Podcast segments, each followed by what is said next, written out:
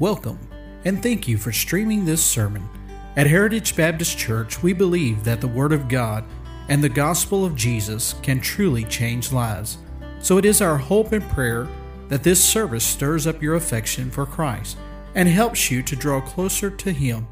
For more information, please visit hbchazlet.org.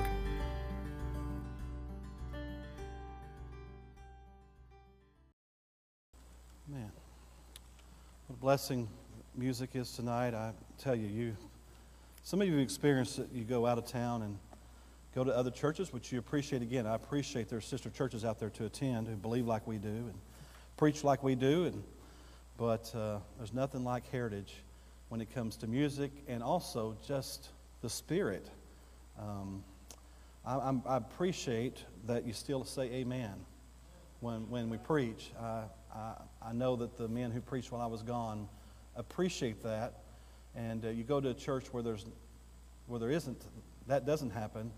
And I just want to encourage you again, never let our church lose the shout. And some of you who never say amen simply means I agree.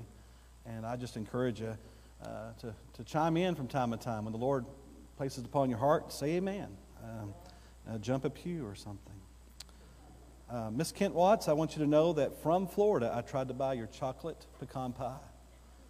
I had kids, my family texted me how much you want to go up to, and then I understand that Jerry England, when my son bid 100 or whatever, that he just went 200 or something, and just my wife should have stepped up the plate, and I guess, and went higher, but she said she wasn't going to do it. So, but I understand the bake auction went really well, so looking forward to our young people going to camp. Appreciate again the generosity of our church. Matthew chapter 16.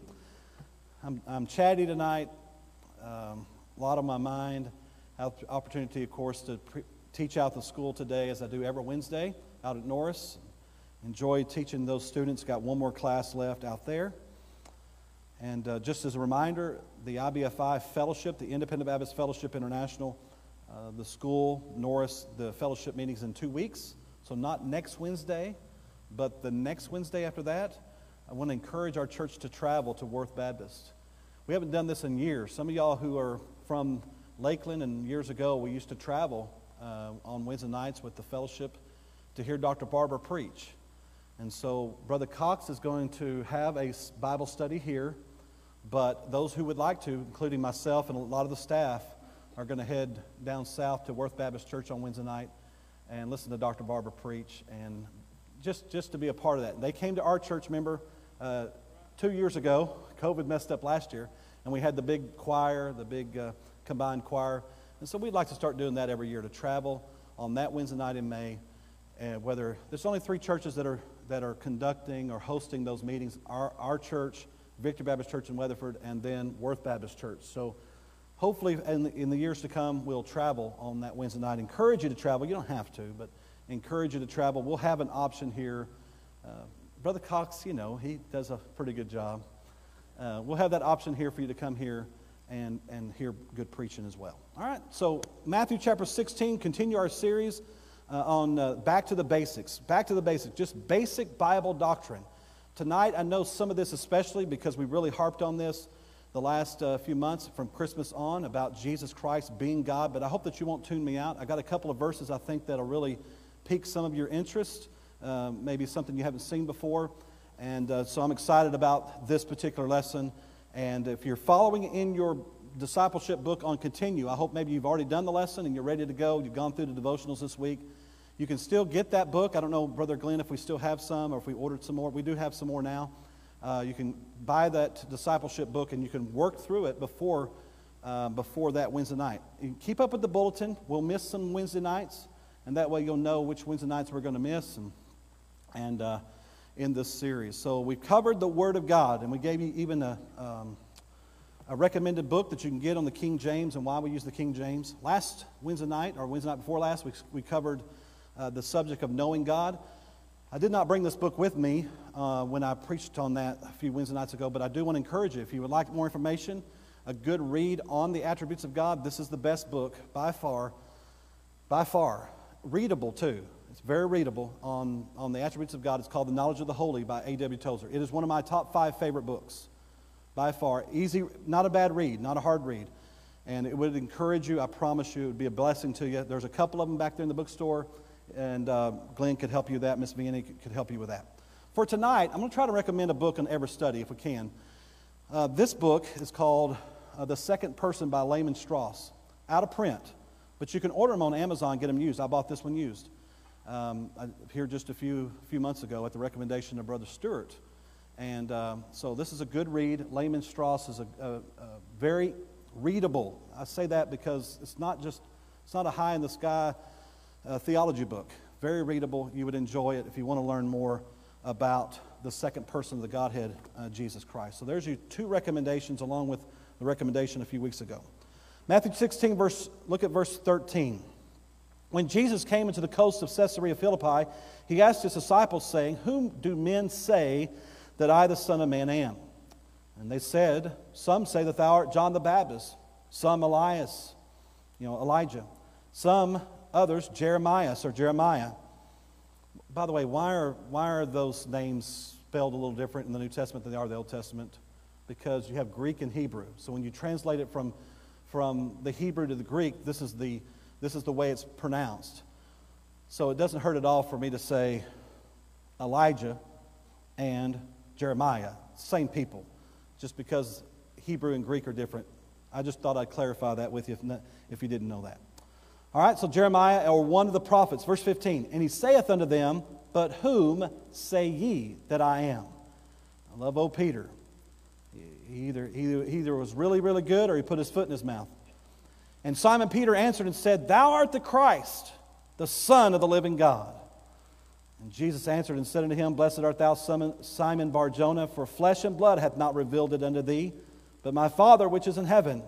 And I say also unto thee, Thou art Peter, and upon this rock I will build my church." Talking about Jesus himself. Not building the church upon Peter, building upon Christ himself. "And the gates of hell shall not prevail against it." All right, let's pray. Heavenly Father, bless the time, bless the reading of your word. I pray, God, that again we'd be encouraged about your dear Son and, Lord, who he is. I thank you in Jesus' name. Amen. So tonight's lesson is about Jesus and who is he? Who is he? Some believe Jesus Christ to be a good man, some a teacher. Some believe him to be a prophet. Some believe him to be an imposter. Think about the Jews and others. But Simon Peter had it right. He said, "Thou art the Christ, the Son of the living God. Thou art the Christ. Thou art the Messiah. Thou art the one whom was promised to Abraham, Isaac, Jacob, and Joseph. In fact, you're the one that was promised to David. You're the one that was promised to Adam and Eve in the Garden of Eden. Thou art the Messiah. You're the Christ." Jesus is the Christ. Now, in saying so, Jesus is God. We cover this a lot because it's just so important, the deity of Christ. We have God the Father, God the Son, and God the Holy Spirit, and the Bible says, and these three are one. Amen. Jesus Christ is just as much God as though he'd never been man, just as much man as though he'd never been God. He is the God-man. 1 Timothy chapter 3, verse 16 says, "Great is the mystery of godliness. God was manifest in the flesh." And I quote these verses a lot to you, but don't let them just, wash off the back of your back. It's so amazing that the God, the creator of the universe, became flesh and dwelt among us, and we beheld his glory. The glory is of the only begotten of the Father, full of grace and truth. Jesus Christ, God in the flesh, the incarnation of Christ, God with skin on. Thou art the Christ. Why is this important? Why is it important to know whom Jesus is? Well, in your study guide there, it speaks about number one, it guards against false teachers. There are several who teach and preach and believe that Jesus is not God. We think about some in the cults, Mormons and Jehovah's Witnesses, who believe that Jesus Christ is not God. 1 John 4:3 says, "And every spirit that confesseth not that Jesus Christ is come in the flesh is not of God. And this is the spirit of the Antichrist." Pretty straightforward. We studied this a few months ago and we gave you the verse where it says, be careful about these evildoers who go around teaching that Jesus Christ is not God and that you should not allow them in your home. These false teachers. That's how That's how God thinks of that. I mean, that's how grave it is to God. That's how important it is to God that we be careful about being influenced by those who would teach false doctrine concerning the subject of Jesus Christ. Number two, it helps us as we share the gospel. The greater you understand and know who Jesus is, the better able you're able to give the gospel. And I just to tell you that Jesus Christ being God, salvation depends on it. If he was not God, then we are not saved. Amen. Because only an infinite God can take all of God's wrath. Only an infinite being can take the wrath of an infinite being, because it's infinite wrath. Everybody, I know that blows our minds. We go, pew. Jesus Christ was God. And then lastly, it allows us to know and follow him. Again, Jesus clearly claimed himself. He claimed it. He claimed to be God. He said, if you've seen me, you've seen the Father.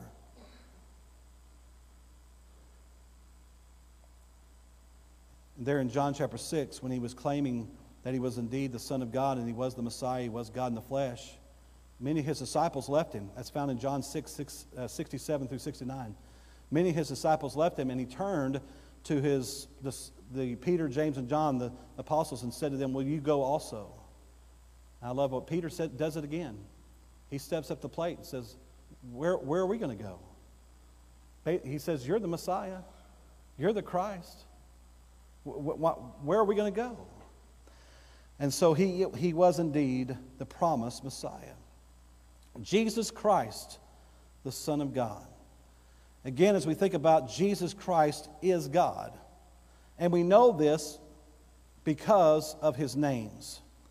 In Isaiah chapter 9, verse 6, he is called Wonderful, Counselor, the Mighty God, the Everlasting Father, the Prince of Peace. I believe Isaiah thought the future Messiah, when he's prophesying about the Messiah, I believe he thought the Messiah would be God. He called him the Mighty God. He called him the Everlasting Father. I would say that Isaiah believed he was God in the flesh. John 20, verse 28, Thomas said, oh, doubting Thomas. Remember, oh, doubting Thomas? He said to the Lord, thou art my God, thou art my Lord and my God.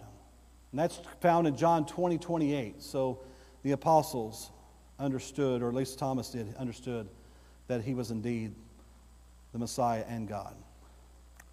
And then the verse we've been using on Sunday mornings with Exodus chapter 3, verse 14, where Moses goes, when God calls Moses to bring the children of Israel out of Egypt. In Exodus chapter 3, verse 14, Moses asked the question to God. He said, when I go to Egypt, what should I tell the Jews that who has sent me?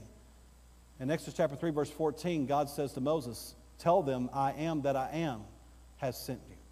I am that I am, Jehovah, the self-sufficient, self-existent one, the transcendent one, the one who's wholly other. And then in John, and I want you to turn there since we've been using this verse a lot. Look at John chapter 8. John 8.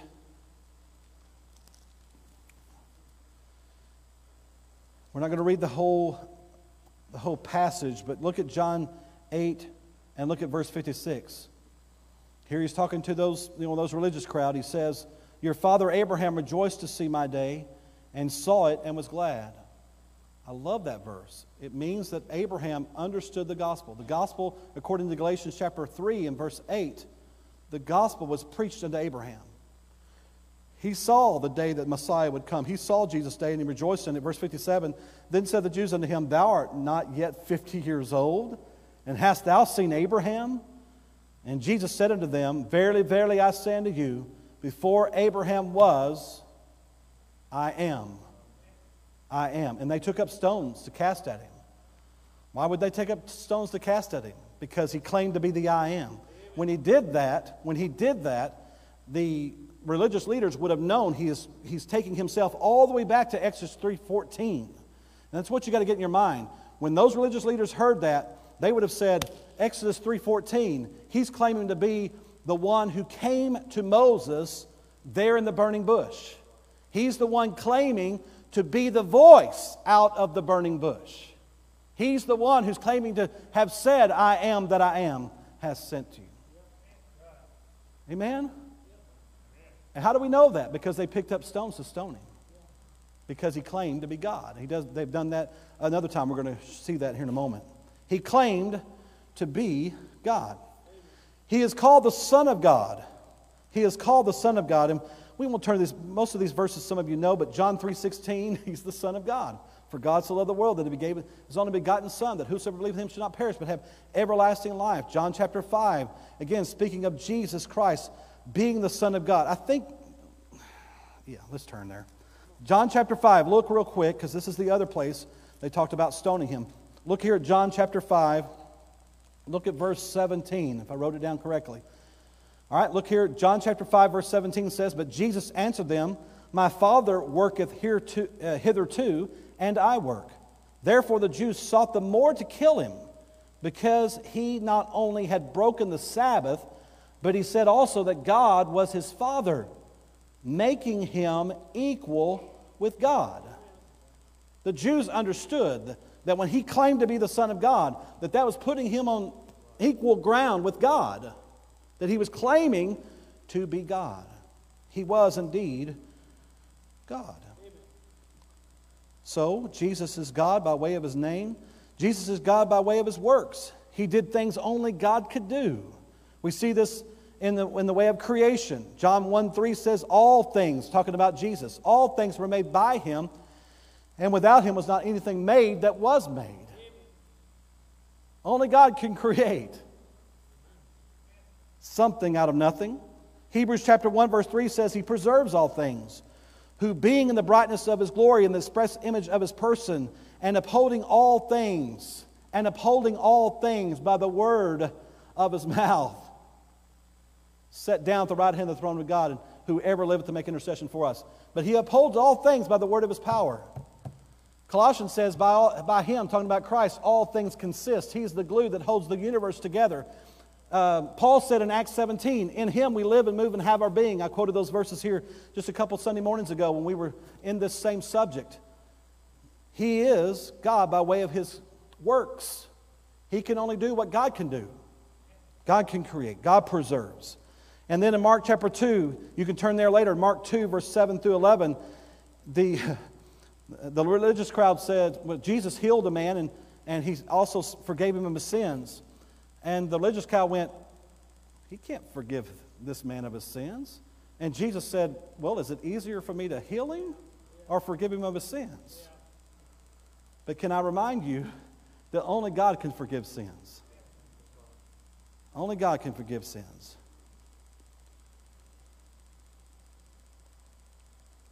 Back there in Mark 2, 7 through 11, Jesus said, who can forgive sin but only God? But God only. And then he gives eternal life. Only God can give eternal life. He should give eternal life. And then Jesus is God not only because of his name, not only because of his works, but because of those who worshiped him. The Bible makes it very clear that we are only to worship God. Everybody would agree to that. We're to worship God. Thou shalt have no other gods before me. I mean, we are to worship God and him alone. Amen. In Luke chapter 4, verse 8, Jesus said this, Thou shalt worship the Lord thy God and him alone, him only. Jesus said those same words. But yet, the wise man came to worship him. The wise man came to worship him. Those in the ship, when he calmed the sea, they fell at Jesus' feet and worshiped him. He didn't go, you guys get up, you can only worship God. He didn't say that at all. No, he accepted their worship because he is God. And those in the ship worshiped him. Remember the man he healed who was blind. John chapter 9, verse 38, the Bible says that man he healed worshiped him. And Jesus Christ accepted his worship. Again, proving that he was indeed God. Not only is he God because of his names and because of his works, he's God because of the deity that is shown through his attributes. And there's many in the book. If you are going through the book, gives you many. I'm not going to cover all of them, but I'm telling you, Jesus Christ exhibited his characteristics coincide with God. Jesus Christ is omnipotent. Hello? Matthew 28, verse 18, Jesus said, "All power is given unto me in heaven and earth." I think that makes him pretty powerful. Yeah. All powerful. And we read of him calming the sea, raising the dead. I mean, he's all powerful. Only God's all powerful. Only God can control the wind, and only God can control the rain. He is God. Jesus Christ was omniscient. John 16, verse 30, he said, "Now are we sure that thou knowest all things?" His disciples said that. "Now we are sure that thou knowest all things." By the way, Matthew 16, 21, he predicted his own death. He's omnipotent, he's omniscient, he knows all things, he's all-powerful, he knows everything, and then he's omnipresent. This is an interesting one. He said in Matthew 28, verse 20, he said, "And lo, I am with you always, even unto the end of the world." But I do want to show you a verse tonight that'll pique some of your interest. Look at John chapter 3. John 3, and look at verse 12 with me. And there's other verses we could turn to that speak about him being omniscient. So here's the thing. Here it is. "Even when he was in flesh," even when God was manifest in the flesh, when he was in that body here on earth, he was still all-powerful. Even though he had humbled himself and come to this earth, he was all-powerful. He was also omniscient. He knew everything. Jesus Christ knew everything.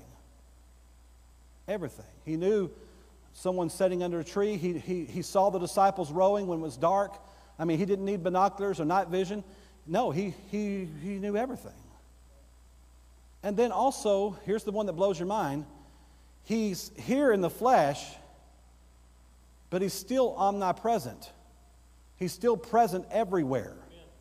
When he said, "Where two or more are gathered together in my name, there am I in the midst of thee," he was in the flesh.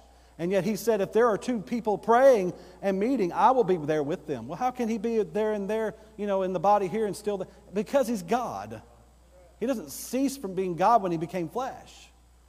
He laid aside his glory. He didn't lay aside his deity. And there are just oodles. I use that word on purpose. There are oodles of people and denominations and religious institutions that teach that he was limited in his divinity when he was here on earth. Let me tell you, the Bible never, ever, ever says that and never teaches that. He was, and I love this verse, he was omnipresent. Look at this. Look at John chapter 3 and verse 12. "If I have told you earthly things and you believe not, how shall you believe if I tell you of heavenly things?" Look at this. "And no man hath ascended up to heaven, but he that came down from heaven, even the Son of Man, which is" what? The Son of Man came down, but is still in heaven? Yes. Now, who's talking here? Who's speaking? This is Jesus speaking. And he said the Son of Man descended down, but the Son of Man which is in heaven. I think that pretty well settles it, doesn't it? Even though he was in that earthly body, even though he had humbled himself and became like a man, he was still omnipresent. In other words, he's still everywhere at the same time. You say, "Well, I just can't believe that because I can't conceive it." Well, it doesn't matter if you believe it or not. It's what the Bible says. Amen. Remember the old bumper sticker? "Well, Jesus said it, I believe it, that settles it." That bumper sticker's wrong. I don't have to believe it. Jesus said it, that settles it. The Word of God says it, that settles it. I don't have to believe it or not believe it. I'm not trying to be sarcastic with you. This is amazing. Amen. Jesus Christ, the Son of God, God in the flesh, omnipresent while here on earth. And then the Bible speaks of him being eternal, speaks of him being immutable. He's the same today, yesterday, and forever. Hebrews 13:8, he is holy. He is holy. Jesus Christ was holy. Only God is holy. He is holy. Jesus Christ, in claiming to be God, He is either a liar or a lunatic. That's what the world, you know, if you meet a person who says, well, I just don't believe that Jesus Christ is God, or I don't believe that Jesus Christ was what he said he was, well, then you're saying he's a liar, or you believe he's a lunatic, or some kind of split personality, or whatever the case is. No, that's what the world thinks. But Jesus Christ indeed is the Son of God. He was more than just a good teacher. He was more than, teaching great moral values. He was the Son of God. By the way, it goes into our next point. The Son of God, the Savior of the world. The Savior of the world. He is God, but He humbled Himself in order that He might save mankind from their sins. He said He came to seek and to save that which is lost. He came to us. He was virgin born. Luke chapter, chapter 2, verses 26, Luke chapter 1, verses 26 through 36. He was Emmanuel, God with us. Isaiah 7:14 spoke of His virgin birth. He was sinless. He died for us. He came to us. He died for us. He took God's wrath for us. He paid our sin debt. The Bible says the wages of sin is death. Death. That's the debt that we owed. And Jesus Christ came and paid that debt for us. He saves us. And the Bible says, for whosoever shall call upon the name of the Lord shall be saved. When you transfer your trust from all other sources of salvation, when you transfer your trust from all other sources of what the world out there believes to would get them to heaven, and put your trust in Jesus, He saves you. Transfer your trust from baptism, transfer your trust from your good works, transfer your trust from whatever you're putting your trust in to get you to heaven. You put your trust in Jesus, He saves you. His life, His death, and His resurrection. In other words, when we turn from our self-effort to Jesus, He saves us.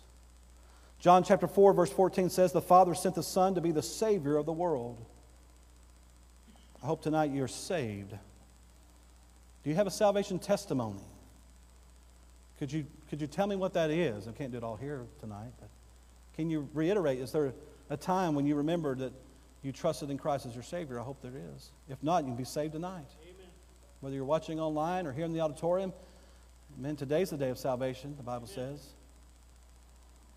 He's the Savior of the world. And then He is, Jesus Christ not only is God and the Savior of the world, but He is the risen Lord. By the way, that's proof of His deity, proof that He's indeed God and that He had no sins of His own. The Bible records 10 different recorded appearances of Jesus Christ after He rose from the dead. In Acts chapter 1, verse 3, He showed Himself multiple times to individuals and groups, and then to 500 at one time. He indeed rose from the dead. Jesus Christ is now working amongst us, building His churches. He said, I will build my church. He should be Lord of our lives. He saved us. He should be boss. Not only is He our Savior, but He's our Lord. We as Christians ought to be accountable to Him.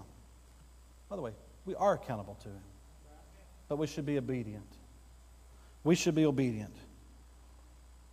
The Bible says the proof of your salvation, the proof of that I have been saved, is that I am willing, that I voluntarily submit myself to Jesus Christ as His disciple. Proof is in the pudding. If you're genuinely saved, then you'll want to please Him and obey Him. If you truly got it, if you truly got the stuff, if you truly accepted Him, then your want to will change. We become a new creature in Christ. Old things are passed away. Behold, all things are become new. I don't know about you, but my want to changed. I still do things I don't want to do. I do them anyway because my old flesh is strong. But then the Holy Spirit convicts me, and I'm thankful I can go to the Lord, 1 John 1:9, and ask Him to forgive me my sins, and He forgives me. What a blessing, amen? But my want to is to please the Lord. That's proof that I'm saved. I want to please Him because I love Him. And I'm so thankful for what He did for me on Calvary. I'm so thankful that He puts up with me. Honestly, my wife puts up with me. That's a big deal. I can't believe Brother Latta's wife's still putting up with him. The man has got so much energy. But God puts up with us. He knows our very thoughts. And we've studied there in the prophets where it says he knows our secrets. He knows every thought we've ever had, and yet he still loves us and gave his son on the cross for us. Isn't that amazing? Isn't that amazing? We get over it too easy. Man, what a God we have. What a wonderful Savior we have. God in the flesh. We as Christians ought to read the Word of God every day. Amen. And then according to James, we ought to be doers of the Word and not hearers only, applying that Word to our lives. As we think about Jesus Christ and who He is, it reminds us that we should reject any teacher who denies the deity of Jesus Christ. Reject them. Flat out reject them. Then we should look for opportunities to share the gospel of Jesus Christ. We live in a world that needs the gospel. They've always needed the gospel, to today more than ever. Our people are looking for good news. We need to give them the good news of the death, burial, and resurrection of Jesus Christ. And then remember, He is with us. He is with you. He never leaves us nor forsakes us. That during times of temptations, He's there. In times of the world's enticement, He is there. In times of that weak flesh, He is there. When we experience detours in life, when things don't seem to go right, He's there with us. I'm thankful for that, aren't you? I'm thankful that He gives us grace and help in the time of need. Grace and help. I'm thankful for the Lord. And, Jesus Christ, God in the flesh.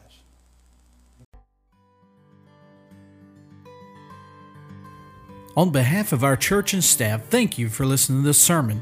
For more sermons and more information about our church, please visit hbchazlitt.org.